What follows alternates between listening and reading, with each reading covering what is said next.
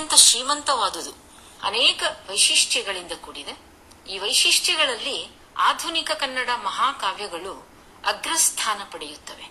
ಇತರ ಭಾಷಾ ಸಾಹಿತ್ಯಗಳಲ್ಲಿ ಸಣ್ಣ ಕಥೆ, ಕಾದಂಬರಿಗಳಂಥ ಗದ್ಯ ಸಾಹಿತ್ಯ ಹೆಚ್ಚು ಪ್ರಚುರವಾಗಿದ್ದರೆ ಕನ್ನಡದ ಹಿರಿಯ ತಲೆಮಾರಿನ ಕವಿಗಳು ನೂತನ ಮಹಾಕಾವ್ಯಗಳನ್ನೇ ರಚಿಸಿದರು.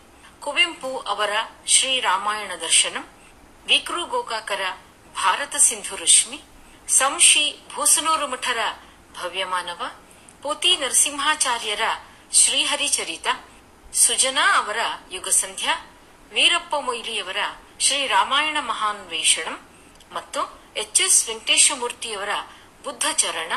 ಹೀಗೆ ಇನ್ನೂ ಅನೇಕ ಆಧುನಿಕ ಮಹಾಕಾವ್ಯಗಳು ಬಂದಿವೆ, ಬರುತ್ತಿವೆ. ಕುವೆಂಪು ಅವರು ನಾಂದಿ ಹಾಡಿದ ಪರಂಪರೆಯನ್ನು ಯಶಸ್ವಿಯಾಗಿ ಮುಂದುವರೆಸಿದವರು ವಿನಾಯಕರು. ಅವರ ಭಾರತ ಸಿಂಧು ರಶ್ಮಿ ಈ ಪರಂಪರೆಯ ಬೃಹತ್ತಾದ, ಮಹತ್ತಾದ ಕಾವ್ಯವಾಗಿದೆ. ಈ ಕಾವ್ಯದ ಕಥಾವಸ್ತು ಇಡೀ ಕನ್ನಡ ಕಾವ್ಯ ಪರಂಪರೆಯಲ್ಲೇ ವಿಭಿನ್ನವೂ ಅನನ್ಯವೂ ಆಗಿದೆ.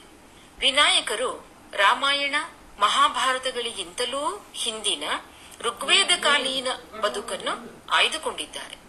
ಆರ್ಯ ದ್ರಾವಿಡ ಜನಾಂಗಗಳ ನಡುವಿನ ದ್ವೇಷ ವೈಷಮ್ಯಗಳನ್ನು ಕಂಡು ಚಿಂತಿಸಿ, ಅದರ ಪರಿಹಾರಕ್ಕಾಗಿ ಕ್ಷಾತ್ರ ಬಲದ ಮಿತಿಯನ್ನು ಅರಿತ ವಿಶ್ವಾಮಿತ್ರ ಬ್ರಹ್ಮಬಲವನ್ನು ಗಳಿಸಲು ತಪಸ್ಸಾಧನೆಗೈದ ಬ್ರಹ್ಮರ್ಷಿ ಎನಿಸಿದ ಈ ಕಥೆಯು ಈ ಮಹಾಕಾವ್ಯದಲ್ಲಿ ಎರಡು ಸಂಪುಟಗಳಲ್ಲಿ, ಹನ್ನೆರಡು ಕಾಂಡಗಳಲ್ಲಿ, ಮೂವತ್ತೈದು ಸಾವಿರ ಪಂಕ್ತಿ ಮೂಡಿ ಬಂದಿದೆ. ಈ ಕಾವ್ಯದಲ್ಲಿ ಸಪ್ತಸಿಂಧು ದೇಶಗಳ ರಾಜರ ನಡುವೆ ದಾಶರಾಜ್ಞ ಯುದ್ಧ ನಡೆಯಿತು.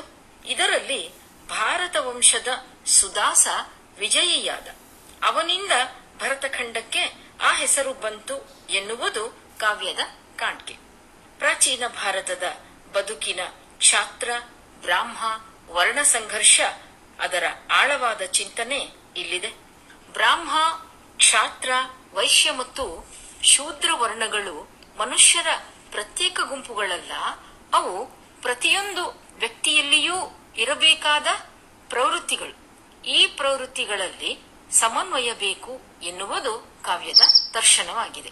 ಕೆಡುಕು, ಕ್ರೌರ್ಯ, ಅತ್ಯಾಚಾರಗಳು ಅಂದಿನ ಸಮಾಜದಲ್ಲೂ ನೆಲೆಸಿದ್ದವು. ವಿಕೃತ ಕಾಮ, ಕೊಬ್ಬಿ ಮೆರೆಯುವ ಅಹಂಪ್ರಜ್ಞೆ, ಪಾನಮತ್ತತೆ, ಮಾದಕ ದ್ರವ್ಯಗಳ ಸೇವನೆ, ಇವೆಲ್ಲ ಆಧುನಿಕ ಸಮಾಜದ ಅಧೋಗತಿಯ ಚಿತ್ರಣವೆನಿಸುವಂತೆ ಸಮಕಾಲೀನತೆಯಿಂದ ಕೂಡಿವೆ. ಈ ಕಾವ್ಯದಲ್ಲಿ ಎರಡು ನೂರಕ್ಕೂ ಹೆಚ್ಚಿನ ಪಾತ್ರಗಳಿವೆ. ಇವು ಮಾನವ ಸ್ವಭಾವಗಳ ಅನಂತ ಮುಖಗಳ ಸಮಗ್ರ ಚಿತ್ರಣವನ್ನು ನೀಡುತ್ತವೆ. ತಪಸ್ವಿಗಳು, ಕ್ಷತ್ರಿಯರು, ಸ್ತ್ರೀ ಪಾತ್ರಗಳು, ದೇವತೆಗಳು, ಅಸುರರು, ಹೀಗೆ ಈ ಪಾತ್ರ ಪ್ರಪಂಚ ವೈವಿಧ್ಯಮಯವಾಗಿದೆ. ವಿಶ್ವಾಮಿತ್ರ ಇದರ ನಾಯಕ, ಅವನ ಮೂಲಕ ಮಾನವನ ವ್ಯಕ್ತಿತ್ವ ಸಂಕೀರ್ಣವಾಗಬೇಕೆನ್ನುವ ಪರಿಪೂರ್ಣತೆಯೆಡೆಗೆ ನಡೆಯುವ ಸಾಧ್ಯತೆಗಳನ್ನು ವಿನಾಯಕರು ಚಿತ್ರಿಸುತ್ತಾರೆ. ಇದು ಪುರಾಣಗಳು ನೀಡುವ ಚಿತ್ರಣಕ್ಕಿಂತ ವಿಭಿನ್ನವಾಗಿದೆ. ವಿಶ್ವಾಮಿತ್ರ ಇಲ್ಲಿ ಜಿಜ್ಞಾಸು, ದಕ್ಷ ಆಡಳಿತಗಾರ, ಮಂತ್ರದ್ರಷ್ಟಾರ, ಪುರೋಹಿತ ಮತ್ತು ಬ್ರಹ್ಮರ್ಷಿ. ಅವನು ಹಿಂದಿನ ಯುಗದ ಅಂತಃಸತ್ವವನ್ನೂ, ಇಂದಿನ ಯುಗದ ಅವಶ್ಯಕತೆಯನ್ನೂ ಪ್ರತಿನಿಧಿಸುತ್ತಾನೆ. ಇಂಥದೊಂದು ಮಹತ್ವಾಕಾಂಕ್ಷೆಯ ಸಂಕೀರ್ಣ ಕಥಾವಸ್ತುವನ್ನು ವಿನಾಯಕರು ಸರಳವಾದ ಹೊಸಗನ್ನಡದಲ್ಲಿ ನಿರ್ವಹಿಸಿದ್ದು ಒಂದು ವಿಶೇಷ. ಈ ಕಾವ್ಯದ ತುಂಬ ಉತ್ತರ ಕರ್ನಾಟಕದ ಆಡುಗನ್ನಡದ ಸೊಗಸು ಆವರಿಸಿದೆ. ಮೈಯೊಳಿಸಿಕೊಳ್ಳುವುದು, ಹೊಟ್ಟೆಯಲ್ಲಿ ಹಾಕಿಕೋ, ಕೂಳು, ಮುಳುವು, ಒಡ್ಡುಮುರಿ ಝಾಡಿಸುತ್ತ ಕುಳಿತುಕೊಳ್ಳುವುದು ಇತ್ಯಾದಿ. ಸರಳ ರಗಳೆ ಮೂಲವಾದ ಸಂಕೀರ್ಣ ಛಂದಸ್ಸು ಇಲ್ಲಿನದು. ನಾಲ್ಕು ಗಣಗಳ ಒಂದು ಪಂಕ್ತಿ, ದ್ವಿತೀಯ, ಅಂತ್ಯ ಮತ್ತು ಮಧ್ಯಪ್ರಾಸಗಳಿವೆ. ಅಷ್ಟಾದಶ ವರ್ಣನೆಗಳು ಈ ಕಾವ್ಯದಲ್ಲಿ ಬಂದಿವೆ.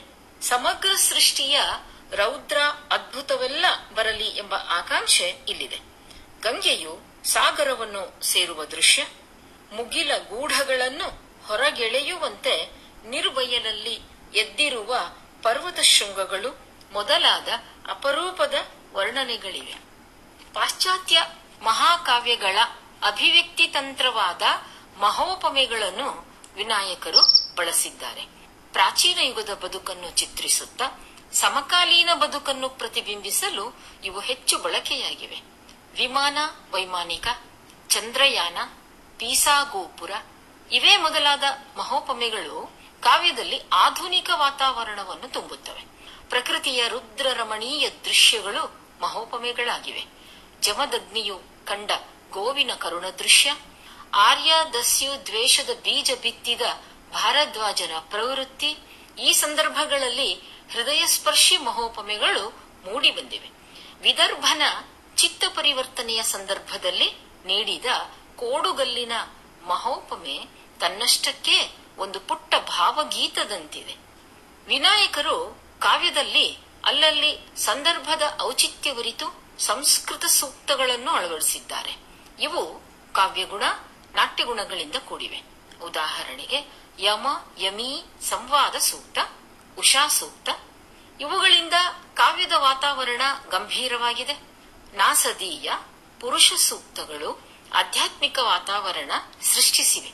ವೇದ ಸೂಕ್ತಗಳ ಈ ಬಗೆಯ ಕಾವ್ಯಾತ್ಮಕ ಅಭಿವ್ಯಕ್ತಿ ವಿನಾಯಕರು ಕನ್ನಡ ಕಾವ್ಯಕ್ಕೆ ನೀಡಿದ ವಿಶಿಷ್ಟ ಕೊಡುಗೆಯಾಗಿದೆ.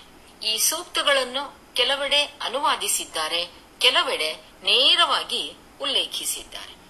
ಮನುಷ್ಯನ ಬದುಕಿನ ಸಮಗ್ರ ನೋಟವನ್ನು ನೀಡಬಲ್ಲ ಏಕೈಕ ಸಾಹಿತ್ಯ ಪ್ರಕಾರ ಮಹಾಕಾವ್ಯ. ಮಾನವ ಜನಾಂಗ ಬೆಳೆಸಿ ಉಳಿಸಿಕೊಳ್ಳಬೇಕಾದ ಶಾಶ್ವತ ಮೌಲ್ಯಗಳನ್ನು ಅದು ಎತ್ತಿ ಹಿಡಿಯುತ್ತದೆ. ಭಾರತ ಸಿಂಧು ರಶ್ಮಿ ವಿನಾಯಕರ ಸಾಹಿತ್ಯ ಜೀವನದ ಪರಿಪಕ್ವ ಫಲ. ಅವರ ಅನುಭವ ಶ್ರೀಮಂತವಾದ ಬದುಕಿನ ಅಂತಿಮ ಅಭಿವ್ಯಕ್ತಿ. ಇದರಲ್ಲಿ ಕವಿ ಪ್ರಾಚೀನ ಸಂಸ್ಕೃತಿಯ ಏಳು ಬೀಳುಗಳನ್ನು ಗುರುತಿಸಿದ್ದಾರೆ. ಆಧುನಿಕ ಬದುಕಿನ ಪುನರುತ್ಥಾನವನ್ನು ದರ್ಶಿಸಿದ್ದಾರೆ. ಅನೇಕ ಮತಭೇದಗಳು, ಪೂರ್ವಾಗ್ರಹಗಳು ತುಂಬಿರುವ ಸಮಾಜ ಇಲ್ಲಿನದು. ಆರ್ಯ ದ್ರಾವಿಡ, ಕ್ಷಾತ್ರ ಬ್ರಾಹ್ಮಣ, ಸಂಘರ್ಷಗಳೂ ಇವೆ. ಆದರೆ ಇದೆಲ್ಲ ಸಮನ್ವಯ ಸಂಸ್ಕೃತಿಯ ಸ್ಥಾಪನೆಯಲ್ಲಿ ಪರಿಣಾಮಗೊಂಡಿತು ಎನ್ನುವುದು ಈ ಕಾವ್ಯದ ದರ್ಶನವಾಗಿದೆ. ಆರ್ಯರಿಗೆ ಅನಂತ ಶಯನ ಇದ್ದಂತೆ ದ್ರಾವಿಡರಿಗೆ ನಟರಾಜ. ಯಾರ ದೇವತೆ ಹೆಚ್ಚು, ಯಾರ ದೇವತೆ ಕಡಿಮೆ ಎನ್ನುವುದು ಮುಖ್ಯವಲ್ಲ. ಏಕೆಂದರೆ ಭಾಗವತ ಪ್ರಜ್ಞೆಗಿವೆ ನೂರು ಪ್ರತಿಮಾದ್ವಾರ ಸಾವಿರ ಸಂಕೇತಗಳು ಎನ್ನುವುದು ಈ ಕಾವ್ಯದ ದರ್ಶನ. ಈ ಬಗೆಯ ದರ್ಶನ ಕಾವ್ಯದ ಸನ್ನಿವೇಶ, ಸಂದರ್ಭದ ಚೌಕಟ್ಟನ್ನು ಮೀರಿ ಸಾರ್ವಕಾಲಿಕ ಸತ್ಯವಾಗಿ ನಿಲ್ಲುತ್ತದೆ. ಈ ಕಾವ್ಯದಲ್ಲಿ ವಿನಾಯಕರು ವೈದಿಕ ದರ್ಶನವನ್ನು ಕನ್ನಡ ಕಾವ್ಯಕ್ಕೆ ಕೊಡುಗೆಯಾಗಿ ಸಲ್ಲಿಸಿದ್ದಾರೆ. ಯಜ್ಞದ ಅಂತರಾರ್ಥವನ್ನು ತಿಳಿಸುತ್ತಾರೆ. ಯಜ್ಞವೆಂದರೆ ಆತ್ಮಾರ್ಪಣೆಯ ಸಂಕೇತ. ಅಗ್ನಿಯೇ ಪುರೋಹಿತ, ಜೀವವು ಯಜಮಾನ, ಇಂದ್ರಿಯಾನುಭೂತಿಯೇ ಅನ್ನ. ಶುದ್ಧ ಚಿತ್ತವೇ ಘೃತ ಇತ್ಯಾದಿ. ವಿನಾಯಕರು ಅರವಿಂದ ದರ್ಶನದಿಂದ ಪ್ರಭಾವಿತರಾಗಿದ್ದಾರೆ. ಅವರ ತಾತ್ವಿಕ ಚಿಂತನೆಗಳು ಕಾವ್ಯಮಯ ಅಭಿವ್ಯಕ್ತಿ ಪಡೆದುಕೊಂಡಿವೆ. ಶೂನ್ಯದಾಚೆ ಚಾಚಿರಲಿ ನಾನನುಭವಿಸಿರುವ ಆಳ. ಹಿಗ್ಗಿರಲಿ ಹಾಲ್ಗಡಲವರೆಗೆ ನನ್ನೆತ್ತರ. ಪಾಪ ಪ್ರಜ್ಞೆಯೇ ಇರಲಿ, ಪುಣ್ಯ ಪ್ರಜ್ಞೆಯೇ ಇರಲಿ. ಹಿರಿದಿರಲಿ ಕಿರಿದಿರಲಿ, ಮೇಲಿರಲಿ ಕೀಳಿರಲಿ ಇರಲಿ ಒಂದಾಗುತ್ತ ಅದರೊಡನೆ ಆತ್ಮಪ್ರಜ್ಞೆ ಎನ್ನುವ ಈ ದರ್ಶನದಲ್ಲಿ ಅರವಿಂದರ ಪೂರ್ಣ ಅದ್ವೈತದ ಪ್ರಭಾವವಿದೆ. ವೇದಗಳ ಅಧ್ಯಯನದಲ್ಲಿ ವಿನಾಯಕರು ಸ್ವತಃ ಕಂಡುಕೊಂಡ ನೂತನ ದರ್ಶನ ಸಪ್ತಸಿಂಧು, ಸಪ್ತರಶ್ಮಿ ದರ್ಶನ. ಈ ದರ್ಶನವು ಮನುಷ್ಯನ ಪ್ರಜ್ಞಾ ವಿಕಾಸಕ್ಕೆ ಸಂಬಂಧಿಸಿದ ತತ್ವವಾಗಿದೆ.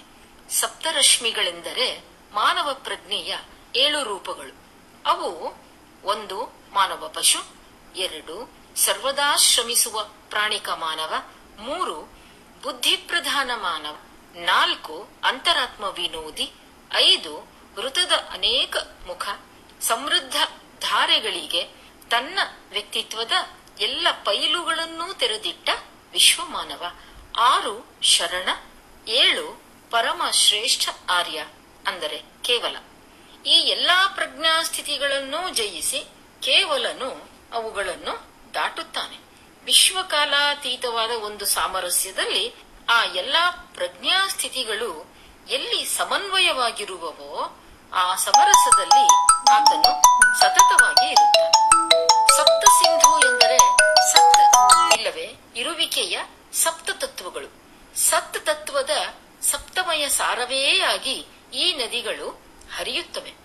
ಸಪ್ತರಶ್ಮಿ ಅಂದರೆ ಮಾನವ ಪ್ರಜ್ಞೆಯ ಏಳು ರೂಪಗಳೊಂದಿಗೆ ಸಪ್ತ ಸಿಂಧು ಅಂದರೆ ಸತ್ ತತ್ವ ಬೆರೆಯಬೇಕು. ಆಗಲೇ ಪೂರ್ಣತೆ ದೊರೆಯುವುದು ಇದೇ ಜೀವನದ ಪರಮಸಿದ್ಧಿ ಹೀಗೆ ಕಾವ್ಯವನ್ನು ಬರೆಯುತ್ತಿರುವ ಸಂದರ್ಭ ಆಧುನಿಕವಾದುದು.